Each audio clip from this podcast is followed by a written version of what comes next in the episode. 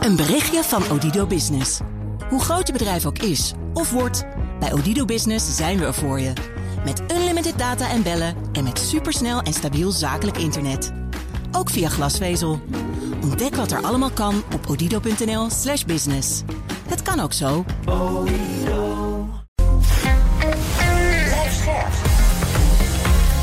BNR Nieuwsradio. The Big Five. Paul van Liemt. Het is Oekraïne gelukt om verschillende gebieden te heroveren... en daarmee lijken de verhoudingen op het slagveld te kantelen. Hoe is het succes te verklaren en kunnen de Oekraïners dit volhouden?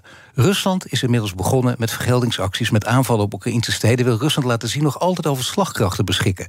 In welke fase is de oorlog precies terechtgekomen?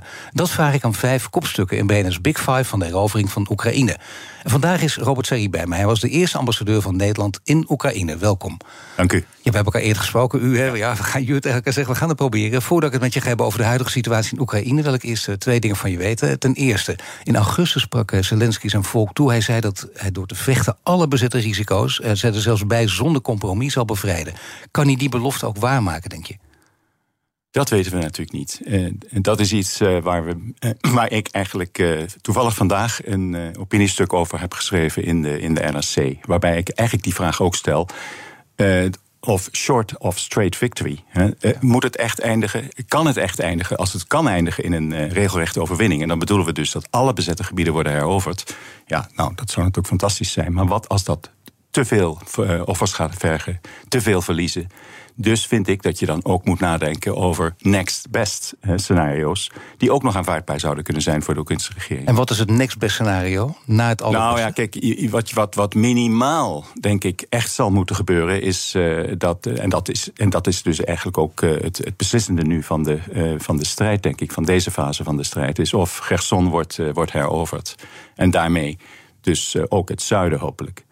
Uh, want zonder uh, dat, dat soort ontwikkelingen aan het front wordt elk staakt het vuren heel hachelijk. Essentieel, de echte strijd ja, om de havenstad te. Ja, dat is wel essentieel. Dan de tweede vraag. Volgende week vertrek je naar Kiev. De tickets zijn geboekt, de stad heeft flink onder vuur gelegen. Maar wat verwacht je dan aan te treffen in Kiev als je daar komt? Want je kent de stad behoorlijk goed. Nou ja, allereerst, ik, ik raad het niemand aan om nu naar Kiev te gaan. Hè. Het is en blijft rood gebied. Ik heb gewoon goede redenen om daar naartoe te gaan. Ik verwacht toch wel een andere situatie aan te treffen dan, uh, dan uh, in juni toen het relatief rustig was. Daar waren ook dagelijks hoor. Uh, luchtalarmen, maar er kwam geen raket neer op uh, Kiev. En u weet dat dat nu al even wat anders is. ik verwacht dus een veel moeilijkere situatie dan, dan een paar maanden geleden. Nou, we praten zo ook verder ja. uitgebreid over wat je in Kiev gaat doen. Maar eerst naar de afgelopen twee weken. Want je hebt veel kennis in Kiev. sterker nog, je schoonouders wonen ja. daar. Je woonde zelf heel lang natuurlijk. Hoe groot was die schok toen die, die, die stad vorige week opeens na maanden weer onder vuur lag?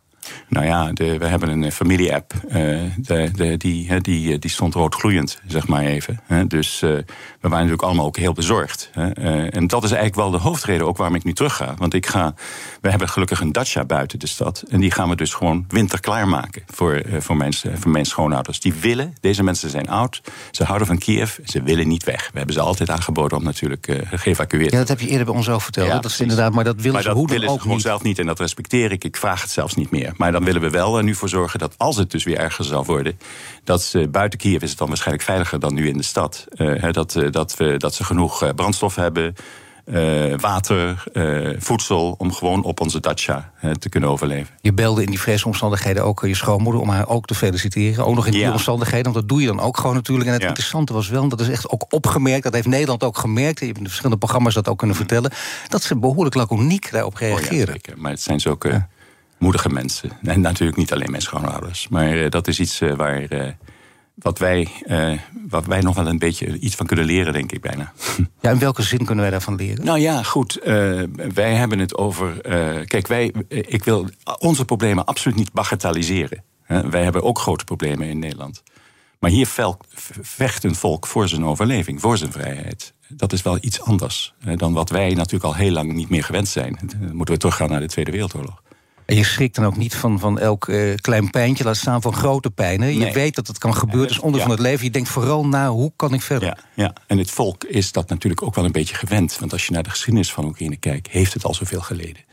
Maar ja, het gevaarlijk is natuurlijk, Rusland heeft het vooral voorzien op die uh, energieinfrastructuur. Ik citeer Zelensky, die zegt 30% van de centrales vernietigt volgens hem massale stroomstoringen in het hele land. Nou ja, dat legt het dagelijks leven echt plat, of niet? Niet plat, want de Oekraïners zijn heel efficiënt om er, om er heel snel iets aan te doen. Heel belangrijk wat in het Ramstein-overleg, uh, dus van twee weken geleden nu denk ik, na die eerste ja. aanvallen, is afgesproken dat, dat, uh, dat Oekraïne dus nu een uh, geïntegreerd luchtafweersysteem gaat krijgen met, van de partners. En dat, daar, wordt, daar wordt koortsachtig aan gewerkt, dat weet ik. Uh, dat zal nooit het hele luchtruim kunnen verdedigen. Ik moet er wel bij vaststellen, een beetje bitter, dat de Oekraïners dat van het begin van de oorlog al gevraagd hebben. En dus eigenlijk pas nu krijgen. Betekent dus wel dat, uh, dat ze genoeg mogelijkheden, of genoeg in ieder geval mogelijkheden hebben om ook terug te vechten, om zich hier niet bij neer te leggen. Oh, dat doen ze ook heel zeker niet, dat blijkt. Maar die gure winter, waar we nu allemaal over praten, ja. dan heb je het echt over 15, 20 graden onder nul ja. bijvoorbeeld. Poetin denkt dat hij daarmee dus uh, psychologisch kan breken, zeggen veel experts. Maar lukt dat ook? Ik bedoel, met die, met die gure winter, want je hebt het al nou. Dacia, kun je winter klaarmaken. Ja, nou, en dat doet, dat, dat, dat doet iedereen natuurlijk. Hè. Ja. Uh, kijk, men, men, is dat gewend ook wel een beetje in Oekraïne, om, om, om voor moeilijke winters door te gaan. Uh, dus ik, ik, denk, ik weet wel zeker hè, dat uh, Poetin uh, past nu de verschroeide aarde tactiek toe. hij probeert gewoon het Oekraïners nu zo, zo moeilijk mogelijk te maken, nu het aan het front helemaal niet lukt voor hem. dus dat is een, ik zie het ook weer als de volgende desperate stap die, die deze die deze leider die uh, Oekraïne geen land vindt. Uh, daar kunnen we het misschien ook nog even over hebben. Hoe dat, uh, hoe dat eigenlijk in Rusland in elkaar zit. Voor mij is dit een decolonisatieproces. Ja, dat, maar zeg, zeg maar even wat je, hoe, hoe je het Nou ja, kijk, voor mij, kijk, hij, Poetin heeft altijd, heeft dat ook eigenlijk ook altijd gezegd. Denk aan wat die president Bush gezegd heeft, geloof ik in 2008 tijdens de NAVO-top. Oekraïne is geen land. Oekraïne behoort bij de Ruski Mir, dat is de Russische gemeenschap. Uh, en hij vindt dus dat Russisch-taligen daar, Russisch sprekenden, uh, of dus terroristen zijn en, en, en nazi's. Nou, dat is, en ik ben bang ook dat een zwijgende meerderheid ook er zo over denkt. Dat Oekraïne dus eigenlijk ondankbaar is. Zwijgende meerderheid voor de duidelijkheid in Rusland. In Rusland, ja, ja zeker. Ja, in Rusland. Hè. Dus dat is, dat is ook de reden waarom, waarom het dus nu zo, nu zo erg ook kon worden. En ik, maar dit is dus typisch een decolonisatieproces voor mij. hij heeft niet beseft dat die Oekraïners vrij willen zijn, onafhankelijk willen zijn. En niet willen behoren bij die Ruski meer. Dat, dat, dat merkt hij nu inderdaad dubbel en oh. dwars. Dat heeft hij helemaal onderschat. Maar ja. je ziet die tactiek van de verschroeide aarde, dat is ook nog iets. Daar denken Oekraïners natuurlijk ook, wat, wat wil je nou? Je maakt, maakt het alleen maar nog erger, ook voor de toekomst. Want het betekent dat er werkelijk niemand meer in Oekraïne zal zijn... die nog, nog maar iets te maken wil hebben met Rusland. En dat gaat jaren duren. Mijn gasten stellen elkaar vragen via de kettingvraag. In de vorige aflevering was hier René Jones Bos, voormalig ambassadeur in Rusland. Ik had deze vraag voor jou. Ik ben ontzettend onder de indruk hè, als ik zo de televisie optreed zie van de Oekraïners, van het Oekraïense volk. Of het nou is mensen die vluchtelingen coördineren, het leger, eh, de overheid, de, de, de parlementariërs. Gewoon sterke, goede mensen die een goed verhaal hebben. En dan vraag ik me af, was dat altijd al zo? Hebben wij iets gemist uh, tot deze tijd? Want in Nederland werd de indruk altijd gewekt: het is een heel verdeeld land, uh, het is een corrupt land, uh, het had een vrij negatieve reputatie over het algemeen. En alles wat ik zie van Oekraïners, ben ik vol bewonderen en denk ik: wauw, fantastisch hoe zij zich collectief, gezamenlijk lijken op te stellen tegen die Russische aanval. Ja, hebben wij iets gemist? Ik denk het wel, ja. Ik denk dat wij, wij zijn ook deze oorlog een beetje ingeslaapwandeld. En uh, hoeveel belangstelling was er eigenlijk voor Oekraïne in Nederland? Laten we eens even terugdenken aan het, uh, aan het, uh, aan het referendum in Nederland. We hebben eigenlijk ook altijd met een beetje een Russische bril naar, die, naar Oost-Europa. Corrupt land, daar moeten we niks mee te maken willen nou, hebben. Corrupt land, dat, dat, dat, dat was ook zo. Hè. Dat, uh, het is zeker zo dat het een, uh, dat het een corrupt land was. Uh, maar er zijn vele andere landen in Oost-Europa ook corrupt. En dat, hetzelfde kun je zeker ook zeggen over, over, over Rusland. Maar het was wel een land dat er probeerde wat aan te doen. En dat een hele duidelijke Europese oriëntatie voor zichzelf had, had, had, had uitgekozen. En daar hebben wij altijd eigenlijk heel erg onverschillig op gereageerd. Het was niet, eh, de Europese Unie was natuurlijk ook meer in zichzelf gekeerd. En daarom hebben wij dus niet gezien dat het ook al oorlog was sinds 2014. En dat moet u ook niet vergeten. Kijk, voor ons was het geen oorlog. Die oorlog is pas in, voor ons eigenlijk op 22, in februari begonnen, 24 februari. Niet voor de Oekraïners. Daarom ben ik dus wat minder verbaasd over het feit dat uh, zoveel Nederlanders nu opeens uh, verbaasd zijn over Oekraïne. En uh, zien dat dit een echt land is dat vecht voor zijn, voor zijn vrijheid. Dus ik ben René eigenlijk wel dankbaar voor deze vraag. The Big Five. Paul van Liemt. Mijn gast is Robert Serri, voormalig ambassadeur in Oekraïne. Volgende week reis je af naar Kiev. Eh, voor hoe lang ga je daar, daar naartoe? Want je, je, je gaat er niet een paar dagen naartoe. Je wil echt iets van betekenis daar bewerkstelligen. Ja, dus ik ga er zeker niet voor mijn vakantie naartoe natuurlijk. Dus dat, uh, dat mogen duidelijk zijn. Kijk, ik, uh, wij zijn betrokken geraakt. En dan spreek ik over Open Door Ukraine. Dat is een Nederlandse stichting die een paar jaar geleden voor de oorlog is opgericht. Dat heb ik samen gedaan met, met Joris Voorhoeven, de voormalige minister van Defensie. U kunt zich wel voorstellen wat er op ons is afgekomen sinds de oorlog. Dus we doen van alles en nog wat. En een van de activiteiten, en dat komt eigenlijk voort uit mijn eerste bezoek, dus in juni. Eh, toen ben ik in Irpin geweest. Toen heb ik dus daar ook alle vernietiging gezien. En ben ik eigenlijk min of meer bij toeval in aanraking gekomen met mensen die voor hun deels vernielde flat stonden. En daar ook bezig waren om, uh, om, om reparaties te verrichten. En ik, uh, we kwamen in gesprek. En dat bleken mensen te zijn van een VVE, van een Oekraïnse VVE, Vereniging van Eigenaars. En ze legden me uit dat ze dus alles probeerden om die flat weer voor de winter klaar te maken. Maar er stond geen dak op. En voor die dak hadden ze extra financiering nodig. Want ze hadden dus zelf ook al heel veel gedaan. Wat de gemeente kon doen was al gebeurd. Het, uh, elektriciteit was hersteld. Uh, sommige van die flats waren ook weer bewoond. Maar als er geen dak zou komen voor de winter... dan zouden ze er allemaal uit moeten. Want dan kunnen, kunnen die flats ook niet verwarmd worden. Maar wel mooi dat je zegt extra financiering. Dat vergeten we toch ook hier vaak. Ja. we moeten alles financieren. Dat nee, is niet zo. Nee, nee, nee. Uh, Oekraïners zijn zo zelfredzaam. Het is geen ontwikkelingsland. ik heb ook gekeken naar het programma van Jeroen Pauw op op 1. Afgelopen ja, donderdag met Tineke Seelen. En ik was zeer onder de indruk om te zien ook hoe dat hoe dat gaat. En dat ook daar goed begrepen wordt dat het soms niet gaat om uh, het dingen van spullen van hier daar naartoe brengen, maar gewoon financiering van goede projecten. Nou, daar zijn wij als Open Door Ukraine nu ook mee begonnen. We hebben inmiddels, en daar ben ik wel een beetje trots op, dat dak op dat huis staat, op, dat, op die flat van 50, hè, van 50 flats eh, in, in dat flatgebouw, staat er alweer. Dus de verwarming kan weer worden aangesloten. Vluchtelingen komen terug. Mensen die, die dus uh, daar een flat heb, hadden, die worden nu opgeroepen. Je kunt terug, want het, is, uh, het, het, het, wordt weer warm bij maar ons. Oekraïners ook graag willen, ook dat ja, vergeten dat we is heel duidelijk ook. Ja. Heel duidelijk dat ze dat willen. Hè. En dus moet je ze daar vooral mee helpen. Dus dit is een eerste project geweest. We hebben een tweede project nu ook al, zijn we ook al opgestart. Ik ben iedereen in Nederland dankbaar voor de crowdfunding, want we hebben bij elkaar zo'n 100.000 ook via uh, via bevriende uh, andere zusterorganisaties kunnen bijeen. Heel opvallend, hè? want je hebt een flink ja. mooi dagboek geschreven in, ja. in vele nou, delen in FNL. Ja, daar heb ik het ook in 50.000 euro had je nodig, ja. maar dit is nog veel meer. Ja, dit is nog veel meer. Maar dit blijft natuurlijk een, druk, een, een druppel op de gloeiende plaat als we dit niet... Dit, kijk, er zijn wel, waarschijnlijk wel honderden of zo niet duizenden van dit soort voorbeelden te vinden in Oekraïne. Dus ik heb al een beroep gedaan op de Nederlandse regering. Er was een, een, een, een reconstructieconferentie deze week in, in Den Haag. En ja, ik, uh, ik, ik vind dit, dat dit dus nu moet worden overgenomen door degenen die verantwoordelijk zijn voor wederopbouw. En met name ook voor eerst voor nu, voor noodhulp. En dit Want leek, wederopbouw dit moet leek nu beginnen. Goed. Ik, ik zag dit in, in de in aanloop van dit interview, ja. las ik dat ook. Die conferentie die je organiseerde met Liesje Schrijnemacher, minister van Buitenlandse ja. Handel en Ontwikkelingssamenwerking. Dan denk je, ja, als je goed nadenkt, maar dat, dat zeg ik uh, inderdaad als buitenstaander, dan denk ik ook, ik, ik zie dit, ik lees het allemaal. En denk, dan denk je, wat jij zegt, het is een druppel op de gloeiende plaat. Maar dit heeft veel meer in zich. Dit kan heel groot worden. Ja, dus nou ja, ga ik ook misschien iets om echt op te pakken. Ja, nou, ik hoop dat ze dat zullen doen.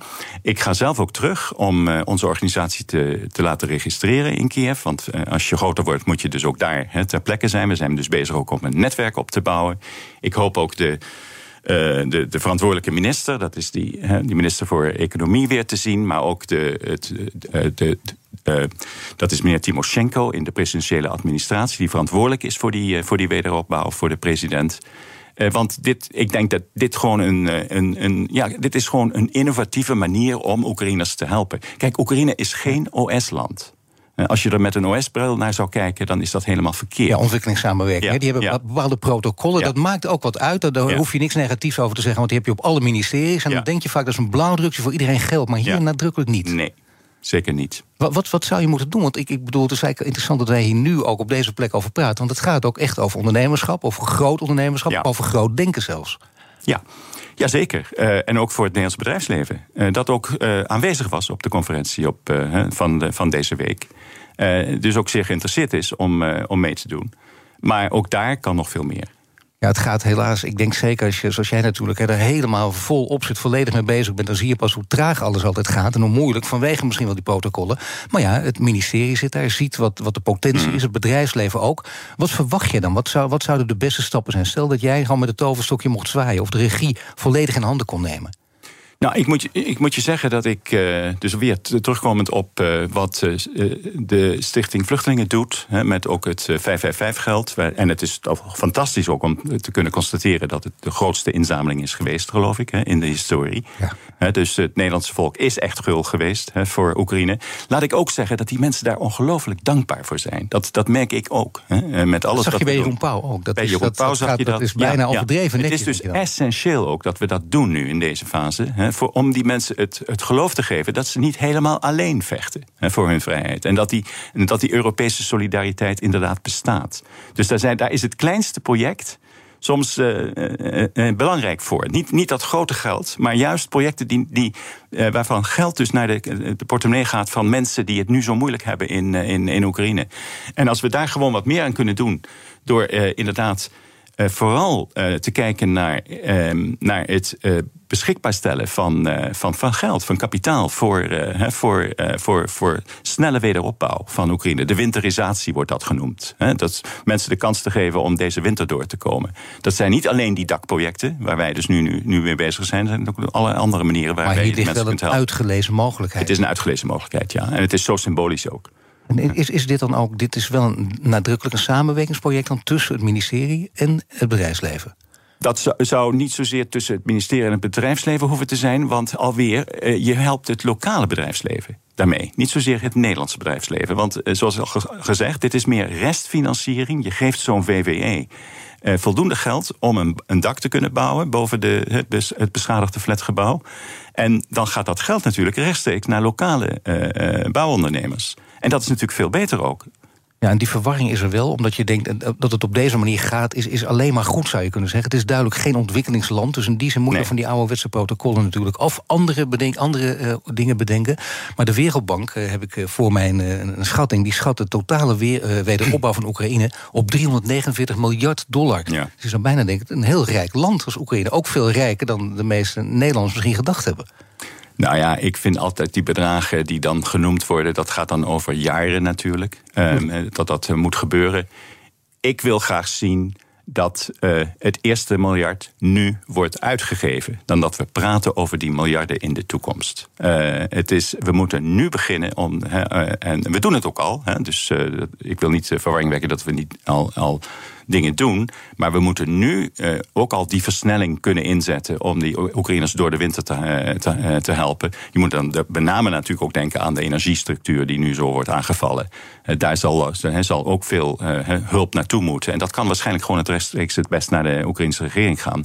Want dat is, dat is een overheidsverantwoordelijkheid om die centrales uh, overeind te houden. En inderdaad, laat Oekraïne ze dan vervolgens zelf doen, dat is duidelijk. Ja. Dat vergt dus een iets andere manier van denken. Maar als je dat doet, dan betekent ook dat je, dat je zo'n land uh, jarenlang sterker kan maken. Uh, jarenlang kunnen ze dan ook de strijd met Rusland aan. Want de, er zal nou, over en weer nogal wat gebeuren de ja, komende jaren. Ik hoop niet dat de oorlog nog jarenlang gaat duren. Maar ja, daarmee help je ze inderdaad te overleven.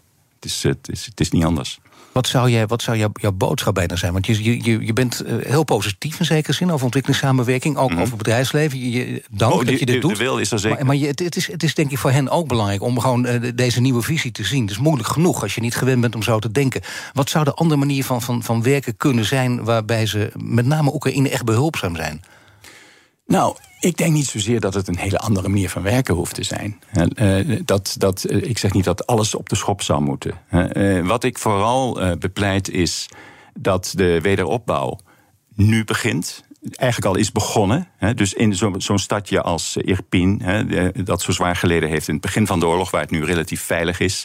Daar kun je dus al die flats nu herstellen. Ja, goed, er is altijd weer een kans dat er een Iraanse drone weer op, ook op ons dak uh, terechtkomt. Maar dat, dat moet je dan maar voor lief nemen. Ik, uh, ik hoop dat uh, Nederland samen met andere landen vooral, vooral die, versnelling kan inzetten. Dat, dit, dat dit ook werkelijk gebeurt. En dat vooral doet door vertrouwen te stellen ook in de zelfredzaamheid van die Oekraïense burgers. Je kunt daarmee ook omzeilen dat er heel veel red, tape ontstaat. Want als het allemaal via eh, allerlei instellingen moet, dan, uh, dan, uh, dan, dan weet je uiteindelijk niet waar dat, uh, waar dat geld terecht komt. En dan gebeurt er ook iets tenminste met een, met een zeggen, goed bedoelde conferentie... maar die krijgt dan ook handen en voeten. Ja. Morgen is topcommissaris Petri Hofstede gast... in een nieuwe week bij Diana Matroos over maatschappelijk leiderschap. Abonneer je op onze podcast via je favoriete podcastkanaal... om geen aflevering te missen. Straks praat ik verder met Robert Serries, voormalig ambassadeur in Oekraïne... over hoe lang Oekraïne het tegenoffensief in het zuiden nog kan volhouden. Blijf luisteren. Een berichtje van Odido Business. Hoe groot je bedrijf ook is of wordt... bij Odido Business zijn we er voor je. Met unlimited data en bellen en met supersnel en stabiel zakelijk internet. Ook via glasvezel. Ontdek wat er allemaal kan op odido.nl slash business. Het kan ook zo. Nieuw 10 is ook duidelijk voor pizzabakkers. Je vraagt lekker snel een zakelijke lening aan. Net zo snel als dat ik mijn pizza's bezorg. Duidelijk voor ondernemers. Nieuw 10. Je doelen dichterbij. Een initiatief van ABN AMRO.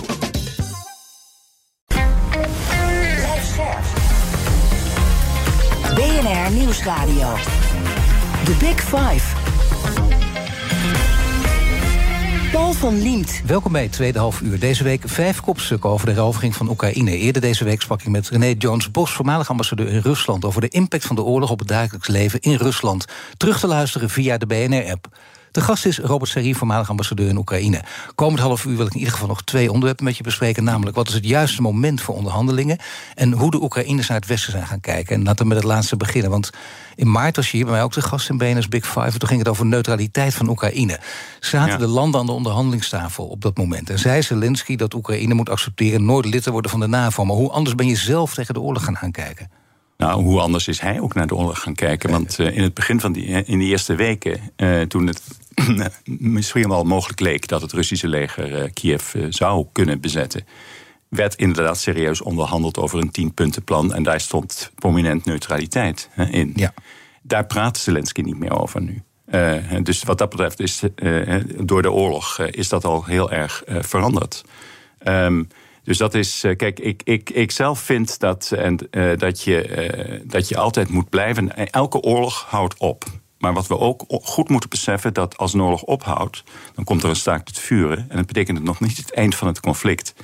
En door alles wat er nu gebeurd is, eh, krijgen we nooit eh, een, een vredesverdrag tussen, tussen Rusland en, eh, en Oekraïne als, eh, als, als het resultaat van, eh, van onderhandelingen. Dus het is meer de vraag inderdaad, wanneer kan deze oorlog ophouden op een manier dat de Oekraïnse veiligheid niet langer in het eh, geding komt. En dan heb je dus ook over een staakt het vuren dat ook werkelijk een staakt het vuren zou moeten zijn. Dat is dus acht jaar lang niet het geval geweest in, in Oost-Oekraïne.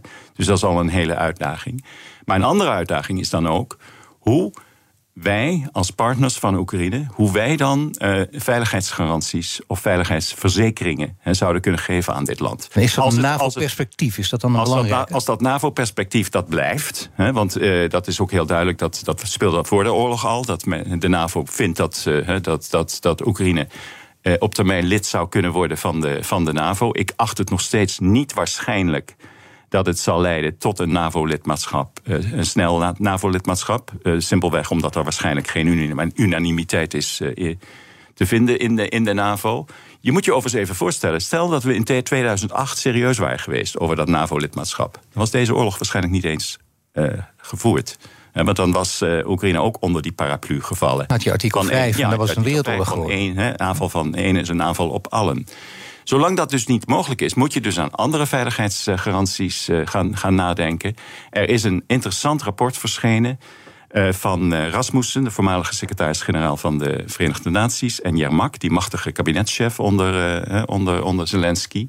En daar wordt eigenlijk een soort pact, een veiligheidspact tussen Oekraïne en de partners die nu al Oekraïne helpen, militair helpen, maar ook financieel met, met de sancties. Om dat pact eigenlijk te maken. Dat pact moet dan een soort eh, politieke commitment worden voor, eh, van die landen. Dat men Oekraïne ook na de oorlog zal blijven steunen op dezelfde wijze. Met, met financiële, met militaire, met, met politieke steun. Dat is een realistische perspectief. Het is een, het is een, eh, ik, eh, wat ik heel belangrijk vind, is dat daar nu wordt over nagedacht. Eh, want dat, kan, eh, dat, is, dat moet een belangrijk onderdeel zijn. Eigenlijk moet dat duidelijk zijn voordat Oekraïne uh, misschien in staat zal zijn om te gaan onderhandelen over een uh, staakt het vuur. We hebben daar al eerder over gehad. Dan, dan is die situatie in het zuiden op, op dit moment nog steeds heel kritiek. Maar ik heb ook, ook in het uh, opiniestuk dat ik vandaag geschreven heb in de RNC, wel de vraag gesteld van. Moet het moeten we. Kan, want het is nu zo dat Zelensky gezegd heeft. Hij wil doorvechten tot de laatste centimeter Oekraïns grondgebied is, uh, is, uh, is, uh, is bevrijd. Dat begrijp ik volledig en daar staat iedere Oekraïner ook volledig achter. Dus ik vind het ook heel begrijpelijk dat hij nu niet wil onderhandelen. Dus ik moet hier niet verkeerd begrepen worden. Maar de vraag die ik wel gesteld heb is: zijn er wellicht ook andere scenario's denkbaar? Die ook voor Oekraïne nog aanvaardbaar kunnen zijn als de prijs voor het doorvechten gewoon te hoog wordt. Dat is wat, waarvan ik hoop dat Oekraïne en de partnerlanden, vooral de belangrijkste partnerlanden, natuurlijk de VS, de VK en, en, en, en, en natuurlijk ook Berlijn en, eh, en, uh, en, en Parijs. Maar die zijn nu al ongetwijfeld ook daarover gaan nadenken. Het is inderdaad nou, niet aan Zelensky om dat te zeggen. Ik weet het niet. Ik weet het niet. Ik, uh, ik heb op dit moment een beetje het gevoel dat met name in, uh, in Londen en, en, en Washington er echt een houding is van we willen daar zelfs niet over nadenken. we, op dit moment steunen we Oekraïne ten volle. Begrijp ik ook wel weer. Want als je over dit soort scenario's gaat openlijk zou praten, want dat doen wij natuurlijk hier wel. Ik zou ook niet willen dat er een openlijke discussie over gevoerd wordt. In feite wordt hier in Amerika wel gevoerd vanwege ja. de midterms, tussentijdse ja, met midterms, en de Republikeinen Dus je ziet het al komen. Vandaar ja. dat ik dus vond dat de tijd werd om dit ook uh, te zeggen. Dat we dus uh, short of straight victory... Uh, dus ook moeten nadenken over hoe Oekraïne uit deze strijd komt met een, uh, zodanig dat het, uh, de veiligheid en de vrijheid van Oekraïne is gegarandeerd. Misschien nog niet over het totale territoire, maar wel op een manier dat Oekraïne kan zeggen. En wij kunnen nu aan de wederopbouw beginnen. Dat wordt dan ook heel belangrijk dat de EU die wederopbouw uh, serieus neemt. Samen ook met het uitzicht op EU-lidmaatschap. Dat blijf ik wel heel belangrijk vinden. Dat perspectief kun je wel. Want anders is de oorlog voor niets geweest, bijna, voor veel Oekraïners. Als, eh, als, eh, als dat niet doorgaat. En daar is voor de Oekraïners ook aan verbonden dat het land doorgaat met hervormingen en met minder corruptie. Want dat moet, is, wordt na de oorlog natuurlijk ook weer heel belangrijk. Dat wie, wie, het gaat, het gaat om timing en, en ook ja. om wie. Wie zou dat perspectief van EU-lidmaatschap moeten bieden? Dat, dat, dat, dat, dat is al geboden. De, de, immers, de, de EU heeft een besluit genomen dat, de, dat, dat ze kandidaat lid zijn. Maar er is natuurlijk nog een traject nu door te gaan. Maar dat bedoel ik, daar gaat het over. Nou, dat, dat traject moet. moet, ik, ik weet ook dat dat trouwens al, al nu plaatsvindt. Die gesprekken vinden nu al plaats, dus dat is al heel goed. Maar na de oorlog hoop ik dat dat. dat eigenlijk een, een, proces wordt dat versterkt wordt met die, met, die, met die wederopbouw. Dat zijn eigenlijk twee processen die elkaar moeten gaan versterken. Maar misschien moet, als ik het nog duidelijk mag, maar, maar wie moet zeggen, uh, want, want dat, dat kun je, je kunt nooit zeggen, dat moet binnen zoveel jaar, maar wie moet zeggen, op, op, ook qua timing, misschien wel nu. En dit gaan we binnen drie jaar voor elkaar krijgen. Ik noem maar iets. Ja, nou, ik denk dat dat alweer niet mogelijk zal zijn. Onder andere door Nederland, die daar geen, geen, geen cap op zal willen zetten. Uh, dus, maar ik, ik, ik vind het vooral belangrijk dat, uh, dat, er, dat iedereen beseft dat dat ook heel belangrijk wordt. En dat, dat is allemaal onderdeel van de vraag: hoe kan uh, Oekraïne deze oorlog winnen?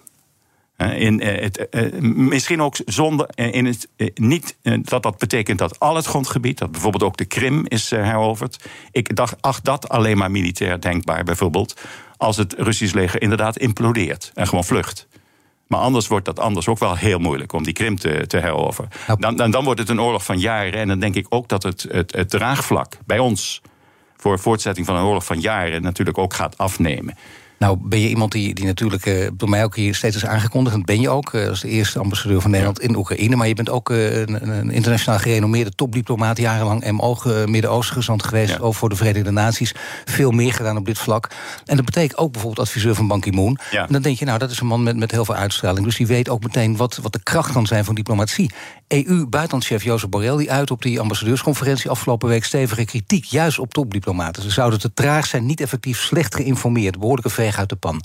Ja. Wat, wat te denken van, van deze aanval van Borrell? Ik weet niet, hij gaat weg, hè? ja.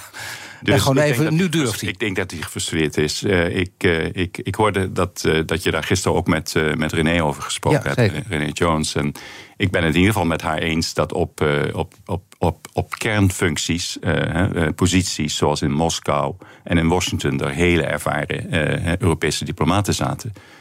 En dat het natuurlijk heel makkelijk is om af te geven op het, op het European External Action Service. Dat is een nog steeds een buitenlandse dienst in opbouw. Kijk, die EU eh, wordt vaak voorbijgelopen door, eh, door de lidstaten, vooral door de grote lidstaten. Ik denk dat die frustratie van Borrell vooral ook daarmee te maken heeft. Ja, dat, dat snap ik zeker. Aan de andere kant is het natuurlijk ook zo dat hij wel met een oplossing komt en dan lijkt het alsof hij een systeemverandering nastreeft. Want hij zegt, ik citeer hem, Europese diplomaten moeten sneller werken, 24-7 in crisismodus staan, risico's nemen en communicatie is ons slagveld. We moeten de denkwereld veroveren. China en Rusland zijn daar heel goed in.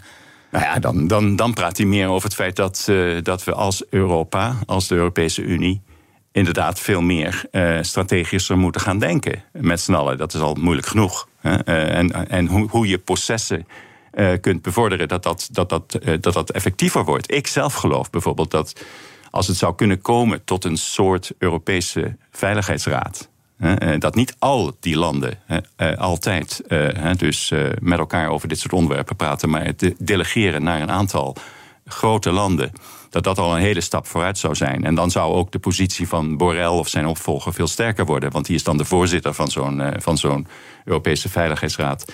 Maar goed, dat zijn dingen die. Uh... Maar zou dat bijvoorbeeld, als, dat, als dat systeem op deze manier wijzigt en verandert. en zou dan en, en de rol van diplomaten eigenlijk nog sterker wordt. zou dat dan ook uh, bijvoorbeeld kunnen versnellen dat Oekraïne lid wordt van de EU? Ja, misschien wel, omdat er dan inderdaad meer strategisch gedacht wordt daarover. Dat, uh, dat, uh, dat, zou, dat zou ik zeker niet. Uh, ik zie het zeker als een strategisch belang van, van Europa. Nou, dat we slagen. Kijk, uiteindelijk eindigt deze oorlog waarschijnlijk in een situatie dat Oekraïne, eh, ik heb dat ook in dat opiniestuk van vandaag zo gezegd, dat eh, Oekraïne eigenlijk een soort Israëlische egel wordt aan de oostflank van, van, van, van Europa.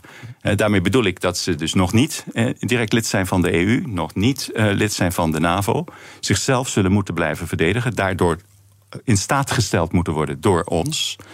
Dat is eigenlijk wat het perspectief is voor, voor na die oorlog. Dat, dat, dat het zo zal, zal, zal beginnen. Maar dan blijft wel het perspectief op volledig lidmaatschap van beide organisaties voor Oekraïne ook heel belangrijk. Een berichtje van Odido Business. Hoe groot je bedrijf ook is of wordt, bij Odido Business zijn we er voor je. Met unlimited data en bellen en met supersnel en stabiel zakelijk internet. Ook via glasvezel. Ontdek wat er allemaal kan op odido.nl/slash business. Het kan ook zo. Nieuw 10 is ook duidelijk voor pizzabakkers. Je vraagt lekker snel een zakelijke lening aan. Net zo snel als dat ik mijn pizza's bezorg. Duidelijk voor ondernemers. Nieuw 10. Je doelen dichterbij. Een initiatief van ABN AMRO.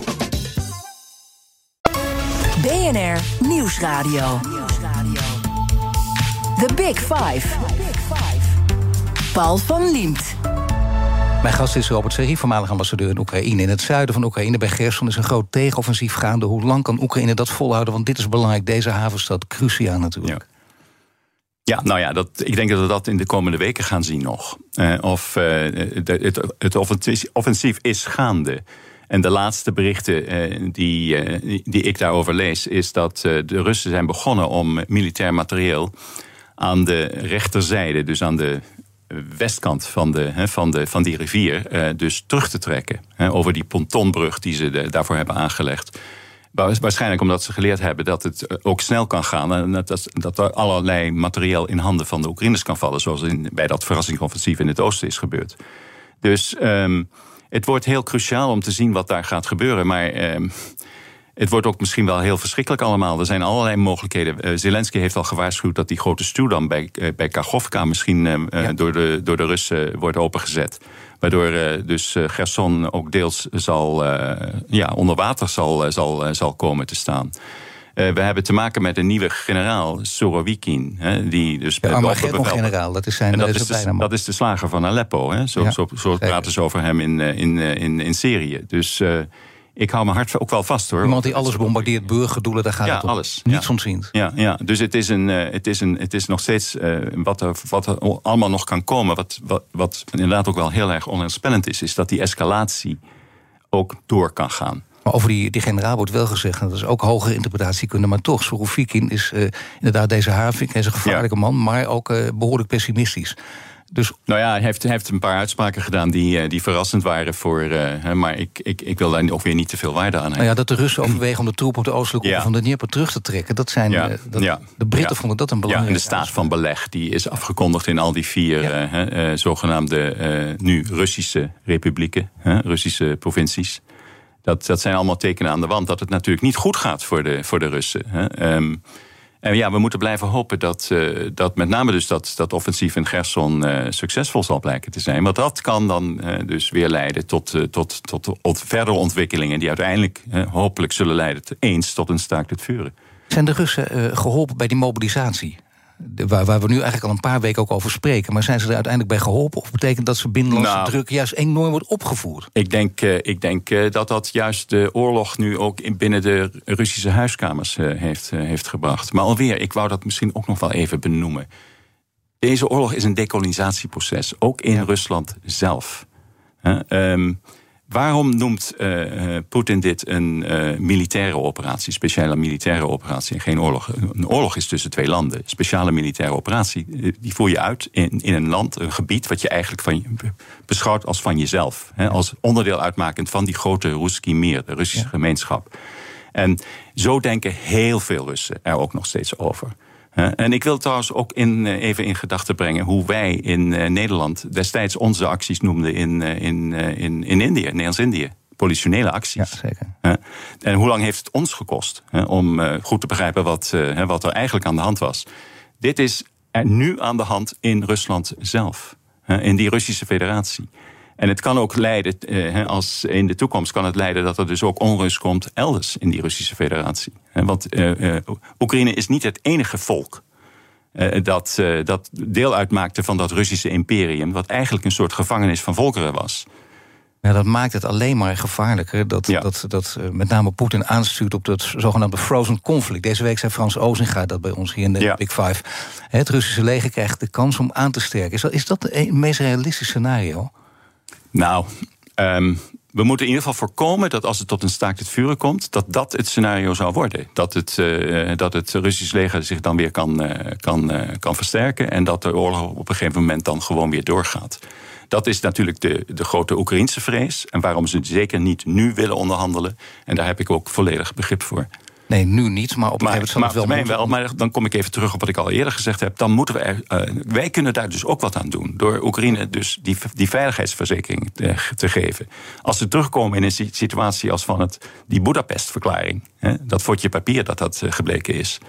Dan is, het, uh, dan, dan is dat natuurlijk een situatie die, die, voor, die heel gevaarlijk kan zijn. En, die, die, en wij hebben ook de verplichting om ervoor te zorgen dat dat niet een uitkomst wordt van deze oorlog. En, uh, en, of het begin van een staakt het vuren. En daarom is het natuurlijk altijd goed, waarschijnlijk, om wel te praten over onderhandelingen. Want dat betekent al dat, dat, dat, je mogelijkheden gaat bieden. Maar wie zijn dan onderhandelaars? Uh, moeten, is daar een rol voor China weggelegd? Voor de ja, Verenigde Staten? voor Erdogan? Ik denk het wel. China en de VS zijn natuurlijk toch hele belangrijke landen. China kan druk uitoefenen op, op Rusland. De maar VS, Erdogan heeft aangegeven dat hij onderhandelingen tussen Rusland en Oekraïne wil faciliteren. Dat, dat, lijkt jou niet verstandig. Nou, het te zacht uit te drukken. Ja, bijvoorbeeld dat hij dus nu al uh, zo, zo heeft, heeft, zich, zich, heeft opgeworpen. Terwijl hij ook zou moeten weten dat onderhandelingen voor Oekraïne nu eigenlijk niet kunnen.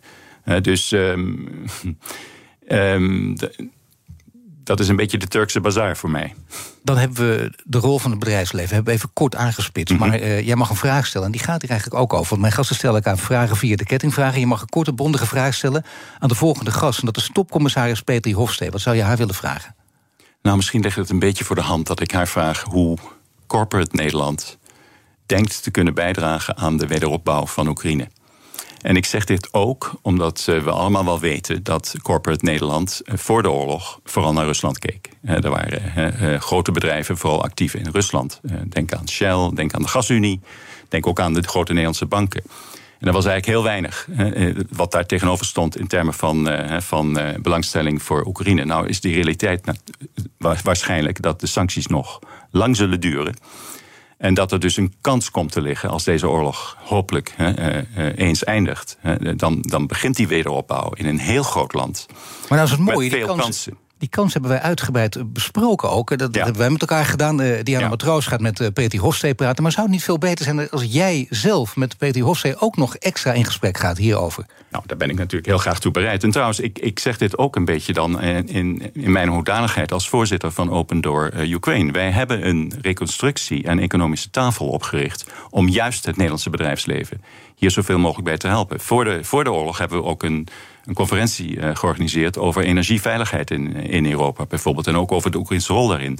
En trouwens, een nog niet zo bekend feit, denk ik, hier in Nederland.